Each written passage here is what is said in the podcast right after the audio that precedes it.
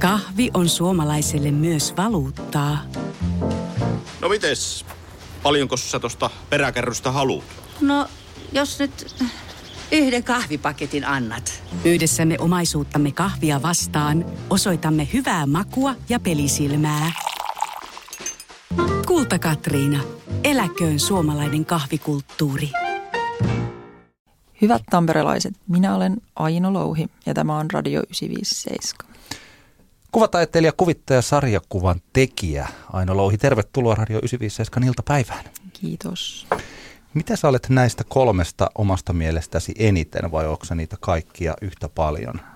Mm, no ehkä, ehkä ne kuvittaja ja sarjakuvataiteilija tai sarjakuvan tekijä tavallaan kuuluu siihen kuvataiteilijatittelin alapuolelle.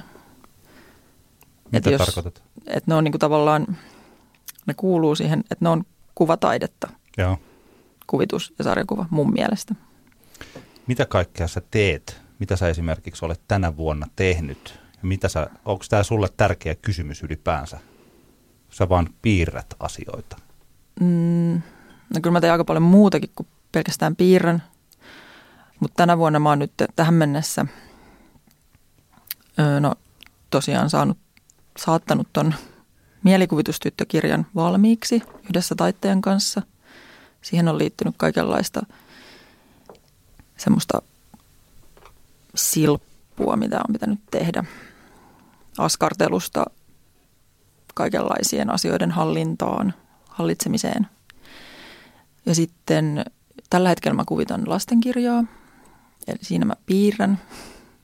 Ja sitten toukokuussa mulla alkaa semmoinen iso julkinen, julkisen taideteoksen tekeminen, jossa mä sitten maalaan seinää – ja sen sellaista. Minne tämä tulee? Se tulee Järvenpäähän. Minkälainen? Ai Järvenpäähän. Mulla asuu tuttuja Järvenpäässä. Mä oon Järvenpäästä kotoisin. Oho, Joo. kappas kehveliä. Onko sä ollut siellä Järvenpää? Mikä se Järvenpään jääkiekkojoukkue? Mä en tiedä, tarviiko sun tietää sitä. Se... No siis, haukat, siellä oli haukat, Järvenpään, joo, joo, Järvenpään haukat. mä olin siis sanomassa haukat, mutta sitten mä rupesin miettimään, että onko se vielä haukat. Kyllä se on. Hyvä. Joo. Mitä sä teet sinne? Sinne kouluun. Niin siis Järvenpäähän. Siis siellä, sin, niin, siis, rakenn, rakennetaan koulua ja sitten tota niin, oikeastaan en halua sen kummemmin vielä kertoa siitä, mä haluan vähän työrauhaa sille, mutta sinne tulee seinämaalauksia. Joo, siis onko tämä sinne koulun sisälle Joo, jonnekin jo. erilaisiin paikkoihin? Joo. Se syy, miksi sä olet nyt juuri tällä viikolla 957 haastattelussa, on juuri tämä mielikuvitustyttö sarjakuva romaani, jonka, josta tuossa itsekin mainitsit. Sä tuossa kerroit, että idea tähän on tullut täällä samaisessa paikassa, missä me puhutaan, eli Kehräsaadessa tuolla alakerrassa. Oliko se elokuvateatterin Niagarassa vuonna 2011? Joo. Onko, onko tämä sellainen, että taiteilijalle tulee joku valo jossain korkealta, joka kertoo, että aina tee sarjakuvan romaani, jonka nimi on Mielikuvitustyttö? No ei ne nyt ideat silleen aina tuu, mutta toi oli niin selkeä hetki, semmoinen, just semmoinen lamppu syttyi päässä hetki, että, että se on jäänyt mieleen itselle. Ja, ja sitten ehkä, että mä kerroin siitä heti jollekin sen jälkeen, että hei, että mä, mä sain tosi idean, niin siksi se on jäänyt mieleen. Ja, ja se, ehkä se elokuva, ei voi sanoa, se ehkä enemmänkin syntyi niin kuin ärsytyksestä, että taas, taas tällainen elokuva – mitä sä olit katsomassa? No, mä en tiedä, haluatko mä kertoa. No, totta kai sä haluat kertoa, ei se mitään, onko se, ellei se ole joku kaverin tekevä. Ei, no se oli toi Woody Allenin joku elokuva. Ah, joo, joo. Mm. Oliko siinä, eli siinä oli taas äh, hirveän hauska, hieman neuroottinen, liian vanha mies, jolla oli nenäkäs ja itsevarma, mutta vähän liian kaunis nainen. Joo, ja siis varmaan tosi paljon nuorempia. niin, niin, totta kai joo. nuorempi, vähintään 30 vuotta nuorempi. Mutta ehkä se ärsytys syntyi siitä, kun se Mä ehkä sen takia en olisi halunnut kertoa tätä elokuvaa, koska mä en ole kattonut sitä sen jälkeen, enkä mä niinku muista tarkkaan, että oliko siinä tämmöinen tilanne, missä se istuu terapiassa se mies ja sitten niinku kertoo neuro, neurooseistaan. Joo. Mutta todennäköisesti siinä oli semmoinen kohta. Joo, eikö mä ymmärrän kyllä, koska mm. mä itsekin mä tykkään siis Woody Allenista, mutta että mitä niin kuin pidemmälle mä tässä elän, niin sitä enemmän jotenkin se jatkuva mm. se asetelma rupeaa mm. harmittaa, vaikka se samalla hirveän älykästä ja tarkkanäköistä kuvausta jostakin osasta ihmisyyttä. Niin, mutta, ainakin ollut. Niin, niin Joskus. kyllä. Mutta eihän silloin väliä, että mistä se idea tulee. Ei tietenkään. Että, että eihän Mm. tämä tuskin ole, ole mikään vastakappale. Ei, ei, ei, ei missään nimessä. Niin, niin. just ehkä sen takia en ole halunnut niinku korostaa sitä lähtöasetelmaa, paitsi että nyt mä oon niinku kertonut siitä, mulla on tota, niin, kertoo tästä prosessista, tai olen kirjoittanut sellaisen tekstin, joka tota, niin, ilmestyy netissä tämän, tässä kuussa No. prosessigalleriassa, niin, tota, niin nyt mä oon kertonut sen. Joo. Ja nyt mä kerron sen näköjään radiossa vielä tarkemmin. Se on hyvä, koska tämä on, on tosi mielenkiintoista. Mikä se idea sitten, me voidaan päästä siihen, että mikä, mitä siitä tuli, mutta että mikä se idea oli, joka sulla tuli siitä? Mitä sä lähdit tekemään? No ehkä mulla tuli, mä olin siis itse ollut terapiassa siinä vaiheessa pitkään ja sitten, sitten mulle tuli niinku siitä just semmoinen, että äh, kyllä mäkin voin tehdä tämmöisen terapiakirjan. Mutta sitten tota niin, ehkä mä sitten jossain vaiheessa tajusin just, että se ei ole ihan kauhean mielenkiintoista. Tai ainakaan musta, musta se ei tuntunut niinku itsestä mielenkiintoiselta, että, että mä niin kuin sarjakuvassa kertoisin itsestäni istumassa terapiassa – Mm. niin sitten mä rupesin vähän niin kuin miettimään sitä silleen toisesta kulmasta ja vähän niin kuin syvennyin sen aiheen äärelle, että, että miksi ihmisenä oleminen on niin hankalaa, tämmöinen vaatimaton ja suppea aihe. Joo. Mutta eikö sellaisista asioista aika kaikkihan siitä Niin, kertoo. niinpä, niinpä. Enemmän tai vähemmän kaikki olla jotain, jotain merkitystä. Mä tässä nyt ennen kuin aloitimme tämän haastattelun, niin tätä lue, lueskelin tällä selaillen, niin kun tämän ottaa käteensä, niin tämä näyttää siltä, että tämä olisi eh, nuorille tai lapsille, mutta tämä on kuitenkin aikuisille, eikö niin? Miksi se näyttää siltä? No sen takia, että siinä on nuoria ja lapsia. Siis eikö, eikö yleensä ole sillä, että kun on aikuiset, aikuiset lukevat sarjakuvan, niin se seikkailee aikuiset. Ja kun lapset lukevat sarjakuvan, niin se seikkailee isonenät. Tarkoitan siis isonenillä tällaista niin kuin sarjakuvapiirtämisen tyyliä tai sitten jotain niin kuin nuoria. Onko me ihan väärässä tässä? Sinähän tässä olet taiteilija, eikä minä. Niin, no en mä oikein, tuossahan niin seikkailee myös aikuisia. Siis siinä on niin kuin yksi, siinä on kolme osaa, niin sitten siinä on niin kuin yksi osa, joka on ihan jo aiku, aikuisuudesta kertova osa, mutta se on jännä ajatus, että miksi, niin en, en mä oikeastaan ole koskaan ajatellut sitä noin, että etteikö niin kuin aikuisen kirjassa, aikuisille suunnatussa kirjassa voisi olla lapsia. Niin kuin mä voin olla vaan ihan väärässä. Ei siis, Siirrytään- se on- Niin, Mulle ei ole tullut se mieleen, joo. mutta ehkä se on niin, en mä tiedä.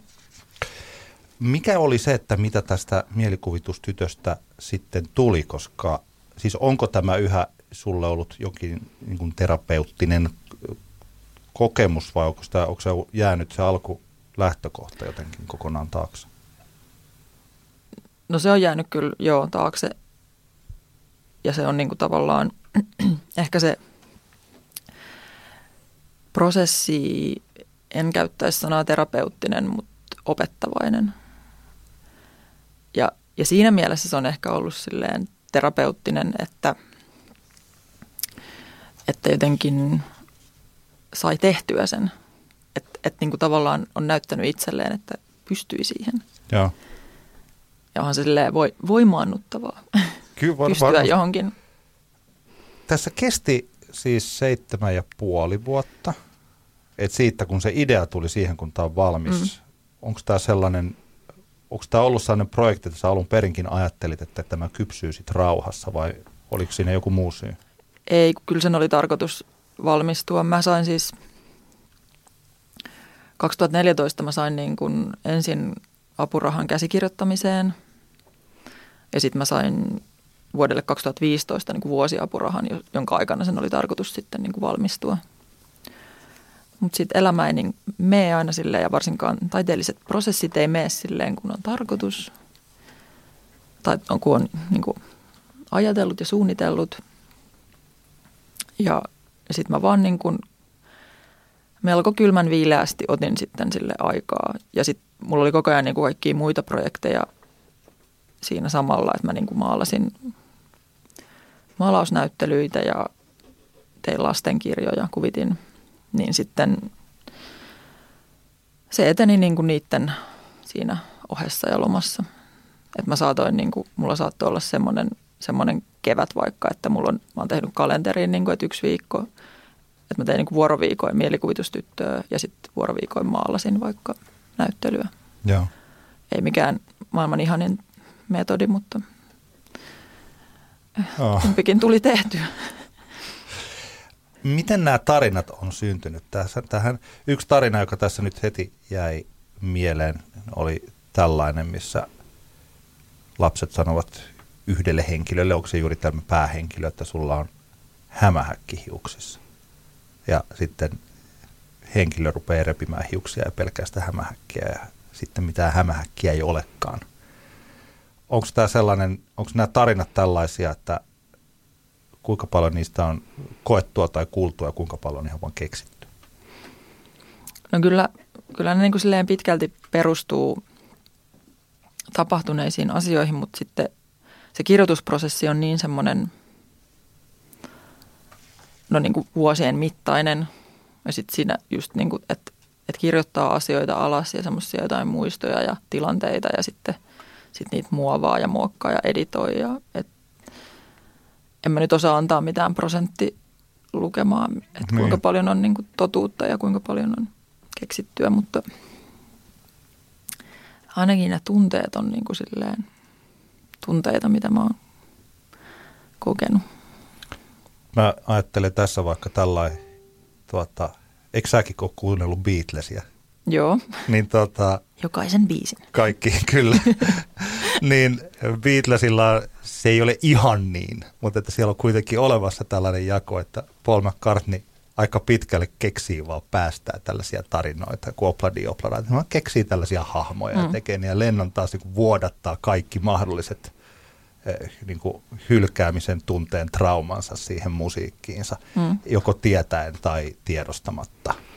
Ja siis sillä että tota, onko sä enemmän McCartney vai Lennon? No kyllä mä siis ehdottomasti jo enemmän lennon. Joo. niin, mutta kun tosiaan... Mä siis mun, tavallaan siis, tämä kuulostaa ehkä sille hassulta, mutta mun mielikuvitus on niin kuin ihan surkea. Mä en osaa keksiä sillä tavalla mitään. Ja mun mielestä se on vähän ehkä jotenkin, it, ei itselle niin mielenkiintoinen metodi. Jännittävää. Sä kuitenkin esimerkiksi piirrät, niin kyllähän sä silloin keksit, vai onko se, mitä, miten se, se tapahtuu? Mm. No siis jos kuvituksista puhutaan, niin silloinhan siinä on niin teksti lähtökohtana. Niin. Ja toistaiseksi esimerkiksi mä lastenkirjoja en ole niin itse kirjoittanut. Et, Joo. ja sitten tossakin niin just se,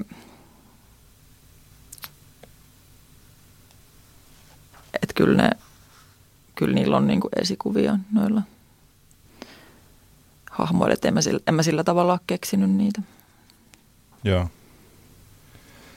Mm, milloin sä olet alkanut piirtää tai tekemään sellaista tavoitteellisesti, eli ei sillä että kun kaikki lapsethan laitetaan enemmän tai vähemmän piirtämään ja sitten ne on aika hienoja, mutta että jossakin vaiheessa ruvetaan tekemään sillä että tästä, että tätä ei vaan piirretä niin, että tämä laitetaan joko niin kuin, joku vähän niin kuin luokan seinälle, siitä seuraava steppi, että se onkin mm. jotakin, joka tulee johonkin. No mä menin, ehkä just mulla oli aina se semmoinen niin kuin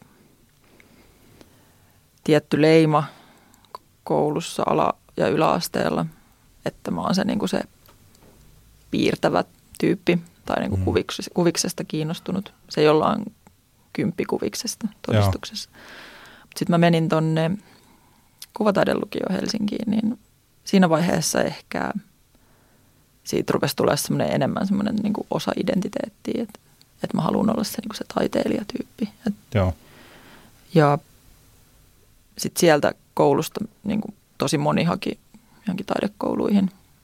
Niin ei siinä vaiheessa ollut niin kuin edes mitään silleen kysymystä, ettenkö mäkin olisi hakenut. Niin toki, jos mä helsinkiläisessä Mikä, mikä se oli se lukio? Storkkelin kuvataidelukio, Joo. Helsingin kuvataidelukio. Oliko se hyvä paikka? No siis joo, on se kyllä hyvä koulu. Ja, ja sieltä niin kuin just, en tiedä kuinka hyvin olisin niin kuin ponnistanut Järvenpään lukiosta vaikka jonnekin taidekouluihin.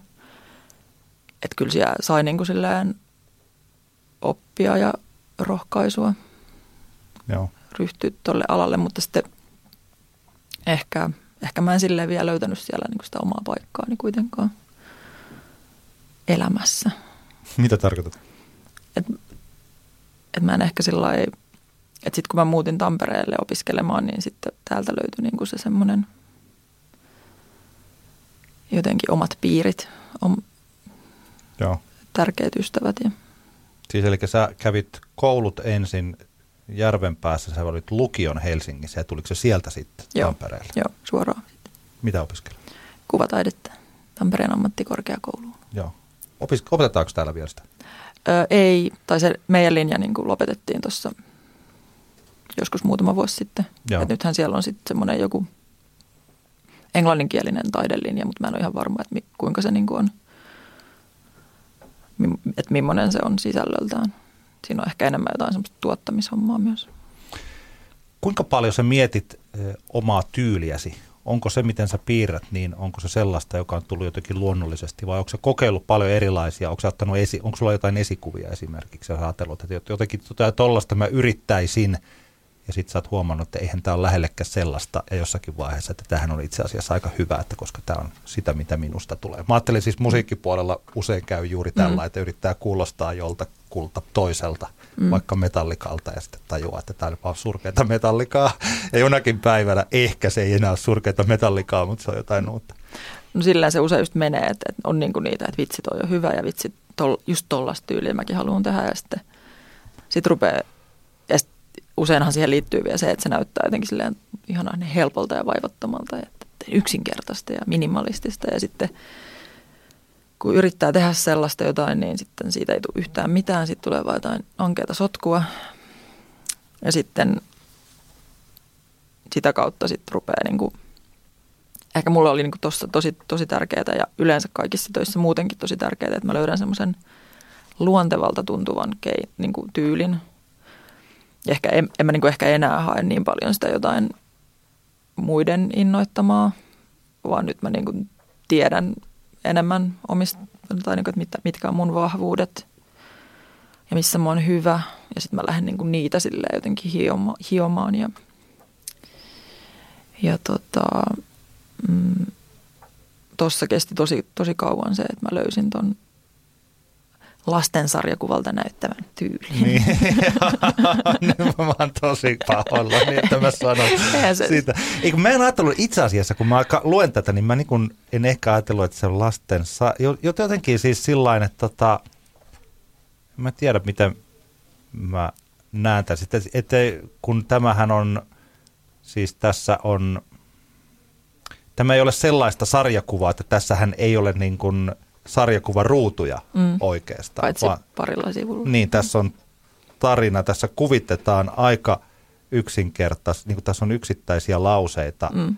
ja niillä mennään, näiden yksittäisten lauseiden ja kuvien kautta mennään mm. eteenpäin. Ja ne lauseet näkyy olevan enemmän juuri tunteita mm. ja havaintoja mm. kuin vaikkapa dialogia, ja jonka perässä olisi, sen ei tarvi aina olla vitsi tietenkään, mutta se voi olla jokin huomio tai jotain. Mm. Tämä on enemmän tosiasiassa niin kuin pään sisällä oleva niin kuin kuvit, kuvitettua ajattelua ehkä. Niin jotenkin siinä mielessä mä ajattelin tos- tosiaan, että eihän tämä niin kuin näytä lasten sarjakuvalta, mm. siis tällainen. Mm. Joo, joo. Tämä oli tota, Ymmärrän, eikä siis en Niin. niin. ota sitä mitenkään pahaa. se on vaan mielenkiintoista. Joo. Mm, sulla on, miten sä, kun sä lähdet tota, piirtämään ihmisten ilmeitä, niin mikä sulla on siinä ajatuksena? No siinä mä vähän niin kuin menen siihen hahmoon itse ja sitten varmaan usein mulla on se ilme niin kuin jotenkin naamalla myös itsellä. Tai mä huomaan, että jos mä yritän vaikka piirtää hymyilevää tyyppiä, niin sitten mä yhtäkkiä niin kuin saan itteni kiinni Joo. siitä, että mä niin kuin silleen hymyilen siinä itsekin. Joo. Ja just yritän mennä niin kuin siihen tunteeseen jotenkin itse, että vähän niin kuin sellainen joku metodi, metodi kuvittaminen. Koska tämä on jännittävä nämä ilmeethän on oikeastaan tosi, nämä on tosi lähellä sellaisia, mitä ihmisillä on oikeasti, koska useasti sarjakuvissa liiotellaan ilmeitä.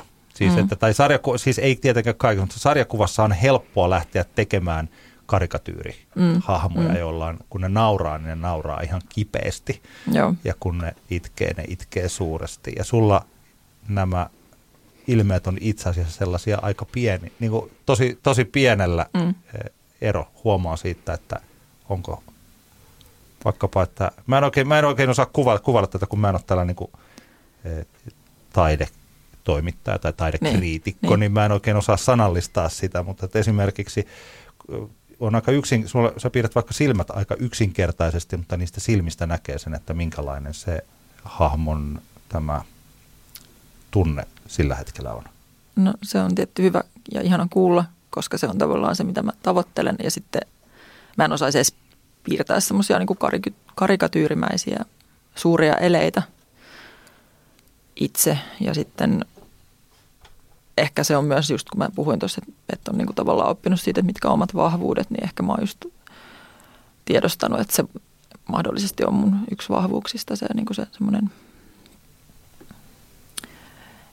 tunteelliset hahmot tai joku. Me taidettiin puhua tosta, tästä omaelämäkerrallisuudesta ennen kuin tämä varsinainen haastattelu alkoi. Niin, ja nyt tuossa kun vähän viitattiin siihen, että mistä nämä tarinat tulee, että, osin tulee niin kuin ehkä tunteet tulee, mm-hmm. että se, että miltä on tuntunut, niin saattaa tulla omasta elämästä. Mutta sä sanoit, että sä oot kuitenkin tehnyt useita, tai siis sä oot tehnyt myös niin kuin ihan täysin oma elämäkerrallista mm. sarjakuvaa. Minkälaisia ne on ollut? Me ollaan tehty ton ö, ystäväni Kaija Papun kanssa semmoisia sarjakuvapäiväkirjoja, sinejä. Tuossa aloitettiin 2004, kun oltiin vielä koulussa ja ollaan tehty niitä varmaan, mikäköhän määrä nyt olisi lähellä oikeaa, no yli kymmenen. Ja tehdään edelleen, mutta silleen har, tahti on tota niin, hitaan, hitaampi nykyään kuin silloin, kun saattoi tulla parikin julkaisua vuodessa. Niin. Mitä te kerrotte niissä tai mitä sä kerrot? Minkä, kysytään niin päin, että minkä takia sä koet tarpeelliseksi tehdä oma elämäkerrallista sarjakuvaa? No mä oon vähän miettinyt, että silloin kun me ollaan aloitettu, niin silloin ei ollut, niin kuin, mm, ei ollut mitään blogeja tai, tai sellaista somea, missä niin kuin kerrotaan omasta elämästä – niin se oli vähän niin kuin meille semmoista samanlaista. Että et me tyydytettiin siinä joku samanlainen tarve kuin mitä ihmiset nykyään tekee niin kuin mm. blogeissa tai Instagramissa tai tollain. Ja silloin se tuntui jotenkin tosi tärkeältä. Siinä on ehkä niin kuin monta syytä, miksi, miksi me ruvettiin tekemään niitä – mutta ehkä semmoinen, se, tavallaan se meidän, ne, niiden sarjakuvien nimi on kuvatus ja se idea on niinku se, että yksi kuvatus kertoo aina yhdestä kuukaudesta. Ja sitten siinä on niinku yhdellä aukeamalla on kummankin niinku yksi päivä. Hmm. Ja se oli vaan niinku aluksi semmoista, että me haluttiin tehdä, me haluttiin piirtää, me haluttiin kertoa, me haluttiin – me jotenkin ajateltiin, että ihmisiä kiinnostaa meidän jutut. Joo. ja, ja tota, Kukapa meistä ei niin, heikkona niin. hetkenä ajattelisi, että omat jutut kiinnostaa. Mutta sitten sit me vaan tehtiin ja sitten me, meidän niinku, semmoinen alku, että miten me ruvettiin niinku, myymään niitä, oli se, että me mentiin, me käytiin silloin YO-talolla joka viikonloppu, niin me sitten aina, meillä oli kassit täynnä sarjiksi ja sitten me me myytiin niitä siellä humalaisille ihmisille. Milloin on eka tullut? 2004 vai 5. Nyt mä, 2004 mun mielestä. Mä taidan omistaa yhden. Pidä siitä kiinni, se on harvinaisuus. On, on joo. Koska mä siis harrastin suomalaista sarjakuvaa tosi intohimoisesti joskus, siis ehkä vuodet 97, 2007. Ja sitten mä putosin kelkasta – Joo. Ja mä en ole nyt, kun viimeinen vähän reilu kymmenen vuotta, niin mä oon ostanut tosi vähän mitään sarjakuvia tai lukenut. Mm. Joitain sellaisia, mitä mä oon silloin ostanut, esimerkiksi Ville Pirisen sarjakuvia mä oon ostanut niin kuin, niin kuin paljon, mutta että mä olen, mä olen pudonnut siitä, mutta nyt kun mä itse asiassa joo. No meillä oli silleen yksi semmoinen esikuva, ainakin mulle oli toi Tiitu Takalo, joka myös niin kuin silleen, siltä mä oon ostanut tämmöisen Sinen joskus YO-talolla itse. Joo. Ja sitten tavallaan tein sitä sitten itse vuosi sen jälkeen tyyliin. Että, ja Tiitun tekemisessä just viehätti se semmoinen oma elämäkerrallisuus ja semmoinen arkisuus. Onko tämä kuvatus, siis, Joo. koska sehän siis kuulostaa niin kuin kuvotukselta. Eli onko se, onko se vahinko vai onko tämäkin taas sellainen, että mun ei olisi pitänyt sanoa Joo, tämä oli just semmoinen huomio. Joo, okay, eli ei se, liity mitenkään. Se ei liity siihen mitenkään, että siinä ei ole tällaista sanallista juttua. Ei. Joo. Enemmänkin ehkä just silleen kuvitus. Joo, ei, no niin totta kai se, niin, niin, ymmärrän, se on se, se, se, on se joka se olisi pitänyt oikeasti, oikeasti liittää. Mm, hei, sut ö, voi nähdä myös nyt 16. päivä, eli se on tämän viikon lauantaina Tampereen tarinatehtaalla. Tässä sarjakuvataiteilijalla on asiaa. Mm, ja siellä sä puhut juuri tästä mielikuvitustyttökirjan valmistumisprosessista. Eli mitä sä olit ajatellut siellä tunnin mittaisessa tilaisuudessa kertoa? Öö, nämä samat jutut lähinnä. että jos kuuntelee tätä, niin ei kannata tulla paikalle. niin. ei vaan. Mä tota, itse asiassa mä aloitan sen semmoisella esityksellä, joka ei varsinaisesti liity mielikuvitustyttöön, mutta siinä mä niin kuin kerron tota, vähän semmoisesta niin kuin visuaalisuuden merkityksestä itselle. Niin lähdetään siitä liikkeelle ja sitten katsotaan, sitten Ville varmaan vähän, Pirisen Ville auttaa mua vähän siinä, että mihin suuntaan se ohjautuu se keskustelu. Joo. Mut. Hei, itse asiassa sitä, se meni tuossa multa ohi, niin en kysynyt siitä jatkokysymystä, mutta että kun sä sanoit, että sä olet kirjoittanut tästä valmistumisprosessista ja se julkaistaan nyt maaliskuun aikana. Mikä se oli se paikka, missä se julkaistaan? Joo, se on semmoinen prosessigalleria, joka toimii osoitteessa prosessigalleria.net. Joo. Ja siellä tosiaan niin kuin aina taiteilijoilla on aina yksi kuukausi aikaa kertoa omista prosesseistaan. Ja mulla on nyt tämä maaliskuu. Se ilmestyy niin kuin kaksi kertaa viikossa, maanantaisin ja torstaisin. Eli huomenna ilmestyy, torstaina ilmestyy seuraava osa Joo. siinä. Ja mm, sitten se niin kuin katoaa sieltä se teksti sit kuukauden jälkeen, että jos sitä kiinnostaa käydä lukemassa, niin se kannattaa tehdä niin kuin nyt tässä kuussa. Miksi? No, se on vähän niin kuin näyttelyaika, että sitten kun näyttely on ohi, niin sitä ei Joo. voi enää käydä katsomassa. Oh, perin mielenkiintoista. Mutta Joo. sama teksti, pääpiirteittäin sama teksti löytyy myös tuolta tarinatehtaalta niin kuin ihan tulostettuna nivaskana, niin se voi käydä siellä lukemassa kokonaan myös. Mitäs Aino Louhen elämään kuuluu nyt sitten tämän jälkeen? Paitsi että sinne järven päähän saat tekemässä sitä. Mm. No tota, mä en oikeastaan sen jälkeen, mulla ei ole kauhean selkeitä suunnitelmia muuta kuin, että mä haluan pitää lomaa. Mutta sitten kyllä mulla on totta kai monta projektia jo sillä tulilla. Et joku jo kyselikin, että koska tuohon ilmestyy jatkoa, niin ei varsinaista jatkoa ehkä, mutta kyllä niin kuin jotain vastaavaa. Tai niin kuin jatkan sarjakuvaa romaanien tekemistä varmastikin. Mutta voi olla, että se ilmestyy vasta viiden vuoden päästä, kun tässäkin on mennyt näin kauan. Minkä takia muuten tässä menee näin kauan? No just varmaan siksi, että, että mä teen paljon kaikkea muutakin ja sitten se vaati vaan sen ajan. Joo. Että se oli niin, siinä oli niin monta sellaista vaihetta. Ja siihen vaikutti niin kuin tosi paljon kaikki, mitä mun omassa elämässä tapahtui, ketä mä tapasin, mitä mä luin. Se vaan otti aikansa. Eihän se, se ehkä silleen, no mä yritän silleen olla, että mua ei niin kuin nolottaisi mikään, mutta se mua ehkä niin kuin aina silleen välillä nolottaa, että eihän tästä niin kuin, että, että ihmiset lukee tätä, että mikä tässä nyt kesti niin kauan mukamassa, että tämähän on vaan niin kuin muutama lause ja tuommoisia yksinkertaisia piirroksia. Mutta kun se tavallaan, ne, niin kuin ne muutamat lauseet ja yksinkertaiset piirroksetkaan synny silleen, niin kuin, että nyt mä vaan teen ja Niin. piirrän tämän alas, mikä mun päässä on. Että se on niin paljon monimutkaisempi prosessi. Ja sen takia mä ehkä halusinkin kirjoittaa sen prosessigalleria-tekstin. Niin, se on tietysti, että mitä vähemmän on vaikkapa sanoja, niin sitä isompi on yksittäisen sanan merkitys. Niin, Siis sit, vaikkapa runous versus joku tietosanakirjasarja, niin. niin ei se tarkoita, että kun se tietosanakirjassa on vaikkapa kolme miljoonaa sanaa, niin se on jotenkin arvokkaampi kokonaisuus sanoja mm. kuin runokokoelma. on tosi paljon niin kuin just ollut sellaista hiomista ja editoimista. Tämän kirjan, siis yleensähän kirjojen takakansitekstejä ei kannata lukea, koska mm. niissä aina se on aina markkinointiteksti. Silloin puhutaan vaikka, kun puhutaan vaikka romaaneissa, mutta mun mielestä tämä on nyt ehkä poikkeus tähän, enkä mä tiedä, onko se nyt ihan näin. Mutta täällä on tämmöinen sitaatti. En uskalla tehdä elettäkään, ettei koko hauras maailma särkyisi. Minkä takia tämä on täällä takakannessa? Mm, jotenkin, no siis kustantaja toivoi, että siellä on jotain tekstiä. Mä olisin ehkä itse voinut jättää sen just tyhjäksi samasta syystä kuin mitä sanoit. Joo.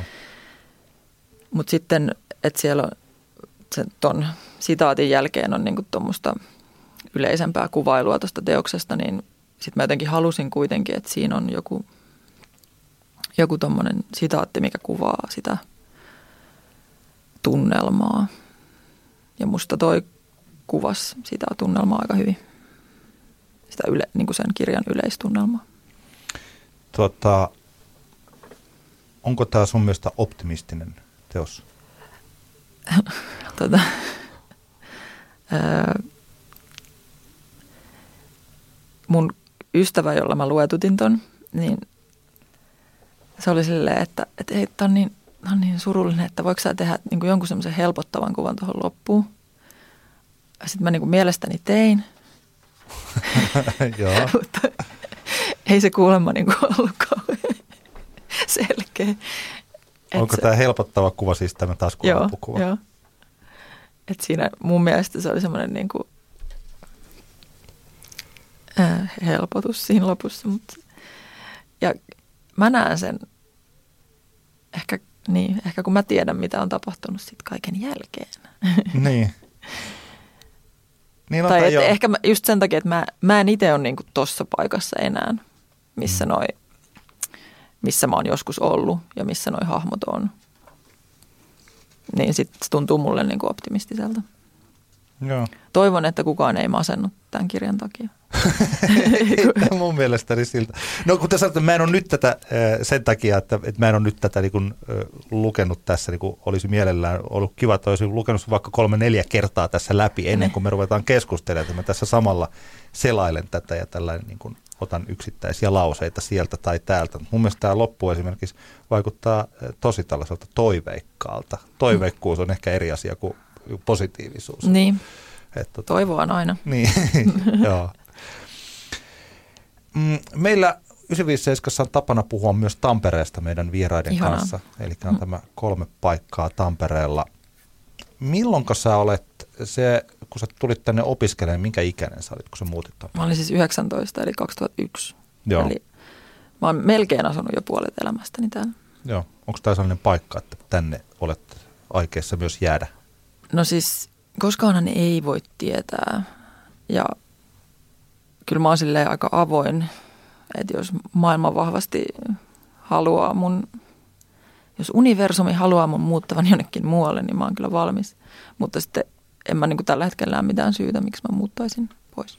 Niin Tampereella se, mistä me itse asiassa viime viikolla Ville Pirisen kanssa puhuttiin, kun hän oli, Ville oli täällä mulla vieraana, niin siis Tampereen tämä sarjakuva-yhteisöhän on tosi vahva ja tosi laadukas, että täällä on tosi paljon niin kuin Mm. hyviä tekijöitä, että siinä mielessä tämä on Jep. aika hyvä paikka niin kuin tällainen, tällainen olla. Mutta sinäkin saat kertoa kolme lempipaikkaasi täällä. Otetaan ne yksi kerrallaan, jos niistä syntyy keskustelua. Joo, tota,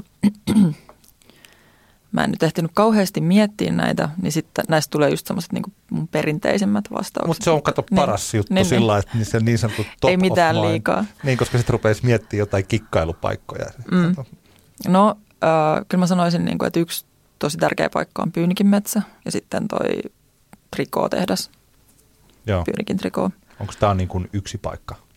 Joo, ne on niin kuin samaa. Joo. Minkä Joo. takia? Onko sulla joku työhuone? Mulla on Onko työhuone, joo. joo, joo. Työhuone siellä Trikoolla ollut jo niin kuin vuodesta 2006 asti. Ja siis eri työhuoneita siellä rakennuksen Joo. joo. sisällä, mutta on nyt kolmas, missä mä oon siellä. Ja sitten se metsä on tavallaan, mä kuljen aina sen metsän halki, kun mä menen sinne työhuoneelle. Mä asun siinä niin kuin Amurissa siinä toisella puolella harjua, niin Hmm. se on tosi, se on ihana, ihana se metsä ja se aina silleen rauhoittaa mua sekä mennessä että tullessa. Onko susta aina kiva kävellä sinne työhuoneelle? Vai onko se sillä siis eli onko se, kun sä menet tekemään töitä, eli luomaan asioita, niin onko se sulle aina jotenkin sellainen niin kuin mahtavinta elämässä, vai onko se sillä että se on hirveintä, mutta, tai niin kuin siis vastaa, en, mä, en, mä en syötä niin kuin liikaa tässä. Siis öö, se on niinku työtä, niin eihän töihin meneminen nyt aina ole kivaa, Mm. kai. Mutta, ja siis välillä menisin mieluummin jonnekin elokuviin tai jonnekin kahvilaan. Mutta sitten, ja myöskin, niinku, koska siinä pitää aina vähän urheilla, että kipuaa sen yli sen harjun, niin sitten se tuntuu välillä ärsyttävältä. niin, siis tämä ei ollut nyt metafora. Ihan niin kuin, joo. Mutta sitten tota niin, kyllä se, niin kuin, se siellä metsässä mä aina kyllä tunnen sen, niin kuin, että, että tämä on ihana paikka ja niin kuin, että ihanaa käydä täällä. Että ihanaa, että mä saan olla täällä töissä. Ja, mutta öö, niin, ainakin nyt niin kuin toistaiseksi toivottavasti, toivottavasti se työhuone ei sieltä täysin katoa. Niin, triko, sehän on ollut kova paine koko ajan saada sinne jotain erittäin paljon rahaa jollekulle tienaavaa mm, siihen niihin jep. tiloihin. Minkälainen sun työhuoneesi, voidaan mennä kohta mutta siihen toiseen lempipaikkaan, mutta että minkälainen sun työhuoneessa on? Onko se sellainen, että se on täynnä kaikkia maalipurkkeja ja kaikkia tällaisia niin isoja pinoja, erilaisia hylättyjä töitä ja sitten mm. siellä on stereot, jossa soi aina joku musiikki kovaa ja sitten sä riehut siellä ympäri. Joo, just. Tämä on mun sellainen Just ihanne, tollainen. ihanne sellainen romanttinen paikka taiteilijatyöhuoneesta. No siis kyllä se saattaa olla tuotakin. Mä jaan sen siis toisen taiteilijan kanssa, niin silloin kun me ollaan siellä samaan aikaan, niin sit siellä on kaksi semmoista kyyryssä istuvaa murjottajaa. tota, sitten mä yritän pitää sitä jotenkin silleen siistinä, mutta ei se kyllä onnistu. Et se on se täynnä semmoisia, just niitä semmoisia kaikkia luonnoskasoja ja, ja tota, kuminpurua ja terottimen purua ja maalityhjiä, puolityhjiä maalipurkkeja ja tiskiä ja roskia ja se on välillä vähän läävä, mutta, mutta on se kyllä myös tosi ihana, että siellä on paljon tilaa ja isot ikkunat ja, ja valkoiset, valkoiset seinät ja tunnelmavalot ja kaikkea. Hmm. Kuunteleeko se musiikkia, kun sä työskentelet vai onko sä mielellään hiljaa? Kyllä mä melkein aina kuuntelen musaa tai sitten podcasteja tai ää, radioa. Oh, okei. Joo. Se on ensimmäinen paikka. Mikä se on toinen?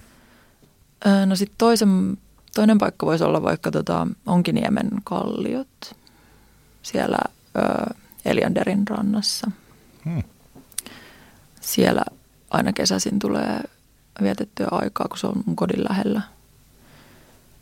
Ja se on tosi ihana ja nätti ja siellä voi uida.